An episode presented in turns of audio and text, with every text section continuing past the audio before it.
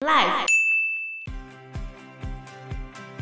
因为丽娜不是住在童宝居她家对面吗？嗯她是那边义工嘛， 然后就说他们同居啦，对吧？然后就丽娜为了白的得讲成黑的，对，然后就说丽娜为了得到台湾的身份证，周旋于两难之间。八卦媒体看图说故事的能力也超强的，对嗯我看那边写的现在哦，哎、超写实 哎、真的，现在对啊电视是这样演的。 Hello，大家好，我是 Joe。我是方娜，我是 Anna。原本他们想三审的时候要再继续做这件事情，可是我记得电视剧里面是演着三审后来他的律师变成是童宝驹好朋友，就是洪振雄的那个律师事务所的律师嘛。然后他们三审等于是走个过场，就是很快的走个过场过去，就维持原判，等于就是让阿布继续维持死刑。整个都是被他们操控好的，就是连静平他爸，因因为他不想要这件事情再有一些变化吗？对再有变化波折，因为原本连静平说他要当阿布三省辩护的律师，嗯，他要继续帮忙这件事情。他爸为了让他不要再做这件事情，他还约他同事来打麻将、欸对啊就，约那一场的审判长来打麻将，就暗示他说不要管，暗示他不要再走那个辩论的这个程序，就嗯直赶快判接判。判完。太坏了吧！对啊，你那时候就觉得天 哪，还可以这样子搞的，你是法官哎、难怪连静平有那么热血，因为儿子都会讨厌爸 爸，可他们感觉感情蛮好的啊、对啊感觉啊，那但种他其想实嗯法都会不一样。他应该不知道他想法爸不一做样这件事情，他不知道。，对他不知道，嗯，还是可能有察觉到吗？嗯，不知道哎、如果他没察觉，他也很白痴哎、但就是感觉已经所太以多人想要阻止这件事情，你也不知道是谁我。听到这个样子，我会觉得从头到尾都是连静平的锅，为什么？因为他的爸爸爸、他的女朋友，哦、对耶，突破盲点，真 的。真的嗯，从、他一开始不要加入这个案件，说不定阿布就火了。哦，没有啊。可是你也是要有这个愤青，童宝驹才会有那个动力的感觉。也许对啊童宝驹不用什么动力就可啊没有以没有没有，童救宝驹他，没有，童宝一居一开始真的没有想要认真在面对这件事情，因为他本来就要退休啦。对他要去别的律师事务所了。对他原本真的没有想要认真的去嗯应付这件事情，就是按照以前那怎么就判就怎么判。结论还是一样嘛，那就是认真无效嘛。是啦，你到最后当然就是认真无效，我觉得就是啊，我觉得唯一赢的方法就是童宝驹被点燃火焰之后，连静平离开。我觉得还是很难，我觉得案子太复杂了，牵扯很多事情。对啊，因为你牵扯到那个渔业大佬的事情，那就牵扯到他给总统的利益，总统府也不可能让这件事情过嘛。那原本陈令秋想要保童保局，然后秘书长也有去暗示陈令秋，陈令秋一开始还是坚持就是要保童保局，可是苏普就被弄不见了嘛。嗯，那我见了之后，你二审结束也没有办法翻盘，没办法翻盘之后就只能靠最后。但三审又被连静平他爸这样一搞下去也没有用啊，阿布就是一定得死就对了。但是最终原本还有一个转圜的余地，就是陈令秋这边他本来可以特赦阿布的，但是他后面不特赦，为什么？因为他的位置他如果想要保住他的位置，他可能就没办法特赦他。对。他被那个秘书长威胁了吧？对啊，因为秘书长不希望他们再纠缠在这个案子太久，因为再纠缠到这个案子会影响后面渔业很高的利益，嗯还有 face 的这个部分，对对 对，因为他们要选举了，不希望 face 的这个议 题现在爆出来，对影响到他们选情，嗯所以陈令秋不可以再纠结这件事情。然后陈令秋最终就是为了保住自己的位置，还是让阿布死了。即便丽娜最后发现一个超关键的，超级无敌关键的证据，就是丽娜很厉害哦，她听前面的那些证词的录音的时候，录音里面就是在问阿布你现在几岁，嗯阿布说的出生年月日，本来是要说二零零二的，结果被逼说是两千年，对，就原本的那个跟渔船公司有关系的那个翻译，就叫嗯阿布，你要按照你护照上的说。那为什么会这样子？因为阿布他未成年，他在犯案的那个时候根本就未成年，他护照上面的出生年月日是假的，嗯，那是假的护照。那是假护照。那这样但不就可以翻盘了吗？对啊，就是可以翻盘呢、就在他找到证据的那一刻，阿布已经要被处死了。书里面是这样写的，就是丽娜在找到这个证据的时候，她有告诉童宝驹，童宝驹把这件事情告诉陈定秋。陈定秋原本有讲说他会处理，但是因为陈定秋被威胁嘛，所以陈定秋最后决定要保住他自己的位置。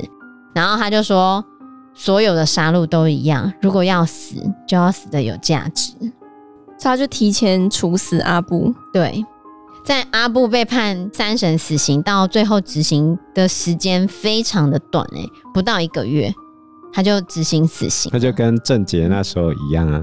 对我们其实还有很多死刑犯，隔很多年都没有判啊，都没有执行啊。对啊，那为什么他执行的这么快？哦，阿布变成一个棋子了。通常是因为有政治效应，才会那么快去执行，嗯或者是要压某些新闻的时候才会这样子。嗯，所以后来陈令秋就还是执行死刑了。然后在执行死刑的时候，原本连晋平有发现，就是其实他们还在努力的想要翻盘的这件事情，他还要跑去跟童童宝宝驹驹讲讲讲说他也要继续做这件事情，要跟他一起。嗯，童宝驹就拒绝他，跟他说法官不语，就是他以后是要当法官的人，他不可以在这个时间点显露出太多他自己的想法跟看法还有意见，不然以后他当法官的时候，这些所有他讲过的东西都会被拿来当做攻击他的那些证据，嗯所以他就制止连晋平，希望他不要再插手这件事情，他自己去做处理。可是童宝驹发现阿布要被执行死刑的时候，他就闯进法务部里面，对他直接狂奔，然后去找陈令秋。对，就还被压在地上。对他说：“陈令秋，你真是杀人呐、对啊，但是真没办法。对他们直接走掉，而且旁边还跟刘简，刘简后来也很努力想要帮忙这个案子。因为检察官后来知道，就是洪振雄他背后的那些问题非常的大，嗯因为就是那个被推下去的美籍渔业观察员。还有录下船上船长跟大副欺压渔工啊，然后走私啊，然后甚至还有非法捕鱼的那些坏事情，全部都被拍下来。然后那个美籍观察员的档案有存在一个随身碟里面，然后那个随身碟就在苏普那边。被藏在《古兰经》里面。对，看到最后我就觉得天啊，他做了那么多努力， 最后根本就徒劳无功，不是吗？还是没有用，对啊，你完全什么事情都没有改变啊，真的。阿布还是死了啊。然后我觉得陈立秋真的是，我真的不该怎么讲哎、嗯然后就在阿布执行完死刑之后，隔一天，陈定秋就出来讲讲说，他们执行错了，阿布在犯案的时候还未成年，这是法务部的问题。哦，那他就要下台啊，没有哎、我不知道为什么书里面没有写他因下为台。正常来说，他这样判错，他应该要下台啊。对正常来说他应该要下台，但是书里面陈定秋没有下台，反而是陈定秋把这件事情导向废死的这个部分他。就是为了要推动这件事情。对对，他就是为了要推动让大家注意到这件事情，然后去执行阿布的死刑。嗯对，所以他有达到他的目的啊，因为最终。虽然 face 的比例比反 face 的比例还要低，可是投废票的人也很多，嗯如果把投废票的当做他们是支持 face 的话，那就会跟反怎么 face 可能？的你差不不能多。这样 算，但是这样好不好算的啊，它里面是这样算的啊。这是我们公投法一个很奇妙的地方。哦，比如说之前十八岁公民权，明明赞成的比反对的多，可是不出来投票的竟然自动算是不赞成的，这样就很怪、欸。对吧？这就是我们公投法非常奇怪的地方。就这样啊不，过我觉得这个结局不合理的地方在哪里？你知因道为嗯吗？陈立秋没有下台啊。对啊，因为正常来说他一定要下台，然后再来哈、哦，在台湾 face 这件事情很没有票，非常没票。所以作者包装了他的想法在里面。 就你几乎没有办法去说服大多数台湾人要 face。就是我一开始讲的嘛，我们大多数台湾人是保持着一种很素朴的那种正义观，嗯，杀人偿命就这样，对啊，不管你什么理由，杀人偿命就对了。嗯，所以你看，一场风波过去了，大家都好好的，一切好像有了结果，却又什么也没有改变。超无力。有啊，改变了连晋平，他以后应该会手段好一点。发现他爸是个坏人，那他就还是个愤青啊！哦，而且他跟他女朋友分手了啦。哦，对对对，哦、是啊、那他有对啊跟丽娜在一起吗？没有，没丽娜后来回去印尼了。啊，好难过、啊。对，但书里面跟剧里面有一些差异的地方在哪里呢？就是大副的结局，因为书里面大副他最后是有出海的，因为大副有一些身心的状况，他在陆地上有很严重的忧郁症吧，或者是精神问题。应该说，他在陆地上可能会有一些恐慌症的情况，哦可他要在海上的话，他才可以得到平静，所以他一直想要出海。可是他如果精神状况不好的话，他也不能出海啊。对啊，但是他就跟洪振雄威胁说，他一定要出海。你如果不让我出海的话，我就要把你做的那些事情，全部抖出来。对，全部抖出来。然后洪振雄就答应他说要让他出海。嗯，可是他在出海之前，他把《古兰经》拿给他自己的老婆，说他如果没有回来的话，就把这个《古兰经》寄给童宝驹。书里面是这样写的，哦然后最后《古兰经》被寄给童宝驹了，哦就是代表哦大副没有回来嘛。嗯，对，出海之后没回来，那为什么可能就在海上被 洪振雄解决了？嗯，书里面的写法是这样，可是我记得电视剧里面范逸臣演的那个角色彭正明大副，他最后是车祸。对他最后出车祸被撞死了。反正都是死嘛。哦哎、，不过你们是啊刚才不是有对讲到童宝驹他爸死掉啊？童宝驹他爸嗯后面、可能状况不佳吧，因为落海可能造成他蛮严重的伤害，对他就在病房里面一直都没有好起来，没有好起来，就过世了。那他到底有没有跟童宝驹讲大副的事情？没有。但是后来有演到，就是他到底看到了什么？就是大副那一天真的抓了苏普，然后大副他原本真的想要把苏普杀掉。嗯，可是他在掐苏普的脖子的时候，心里面有告诉他一个声音说：“你不能这样做，你这样做就跟他们一样了啊什么的。嗯反正他没办法杀掉苏普就对了。后来就让苏普跑了。可是他让苏普跑的时候呢，因为那个翻译，就一开始那个男生的翻译是跟彭正明一起去的，因为他要去帮他跟苏普翻译嘛。哦，然后那个陈翻译他看到彭正明，就看到大副让苏普跑了之后，他就开始呛大副说：“你看，你竟然让他跑了，说他很没用什么的。嗯，大副他就一气之下就把那个翻译杀掉了，所以他是把翻译的尸体藏在渔船那边，嗯，结果被童宝驹他爸看到，然后童宝驹他爸看到的时候，他就不小心，是他自己不小心掉到海里面的。但是大副因为就是不觉忍得心吧也？不是，就是觉得如果救了他，这件事情就会变康了，哦，所以他爸就是在海里面载浮载沉，后面被人家发现的时间太晚，才会可能救不回来啊。所以童宝驹所最以后算是生病死掉啊。对，落这海样算生病吗？意外啦，救上来他又没当场死掉，意外落海没当场死掉，但是还是意外、啊、所以童宝驹他爸不会游泳啊。他老了啊，他是蛮老的哎，对啊，对，哦在剧里面蛮老的，年纪也大了。嗯，不过应该会有第二季，嗯，因为童宝驹最后不是有收到那个那古兰经， 对，《古兰经》就是那时候大副藏在他家冰箱，然后最后被他老婆发现，嗯才寄给童宝驹。哦所以第二部对应该丽娜就会回来，然后把这些人都 干掉，是吗？你以为在演什么？报仇剧啊， 那是啊，Taken 哦，最后要复 仇，最后要复仇成功。复仇什么？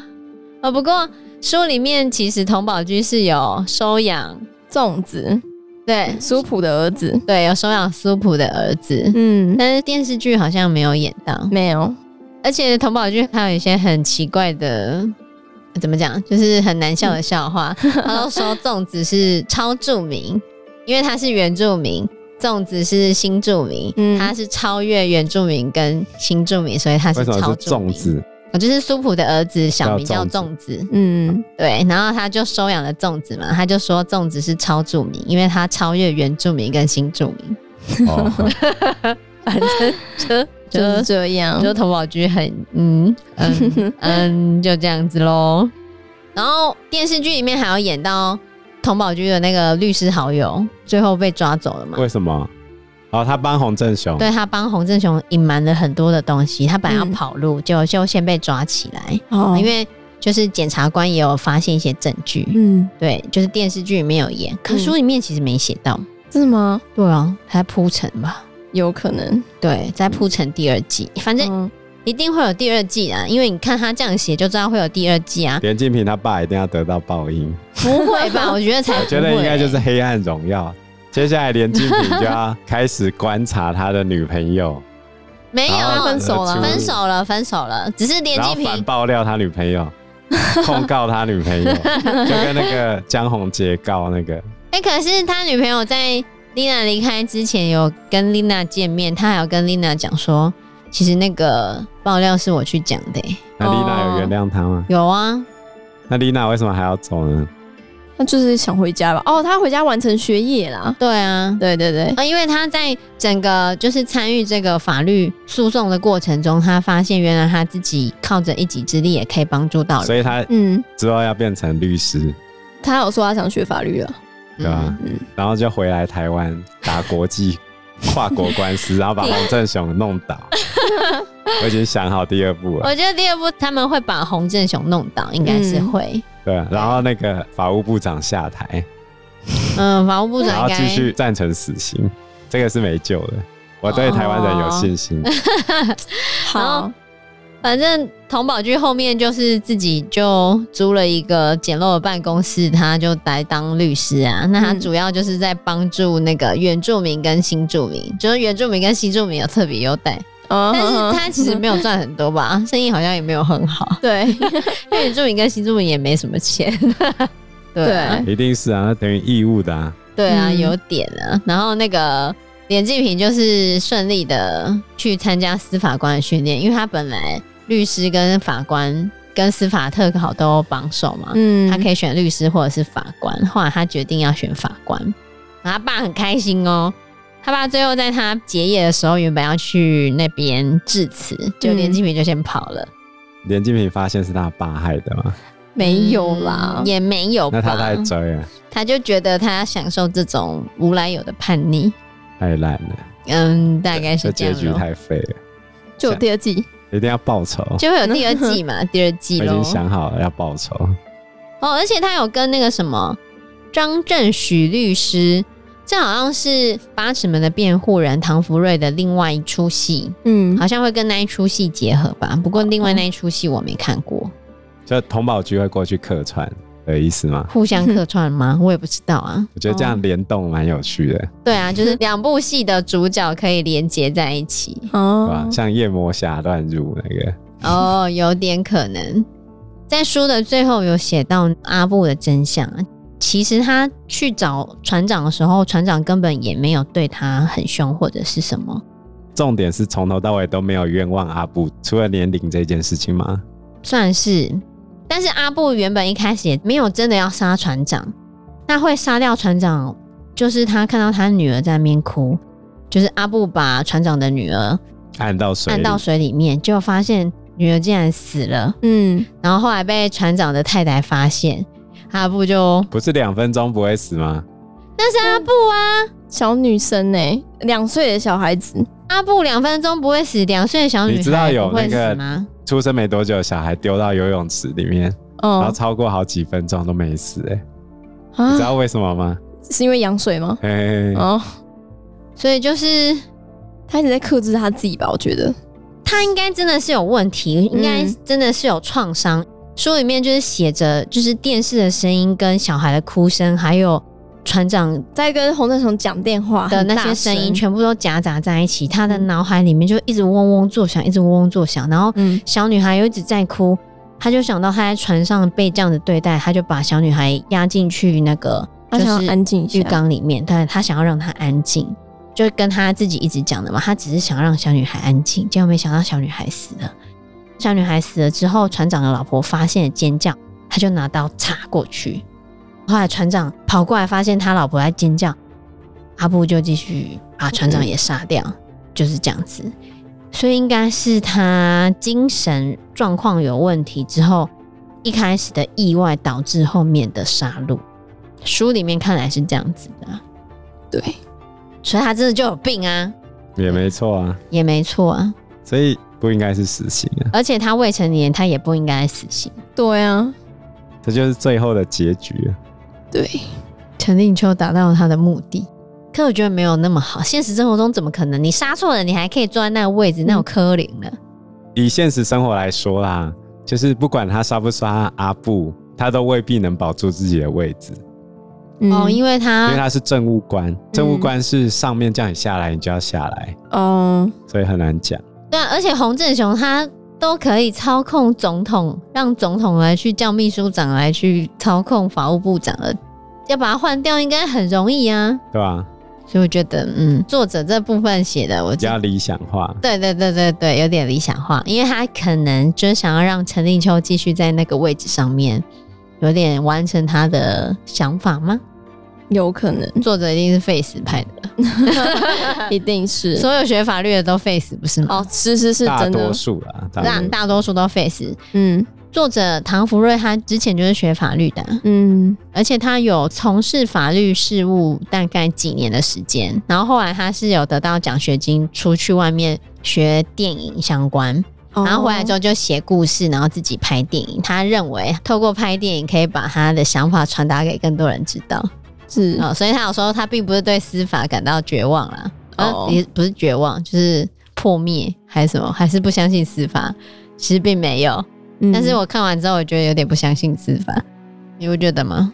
我相信司法、啊。我相说信你司法看我，看完觉可得是你要懂那个法律啊。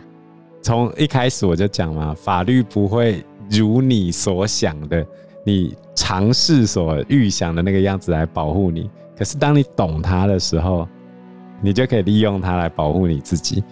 要记住一个重点，能保护你自己的永远只有你自己。嗯对吧？那你自己都不认真了，你还能怎样？你想把保护自己的责任外推给其他人吗？哦，对不对？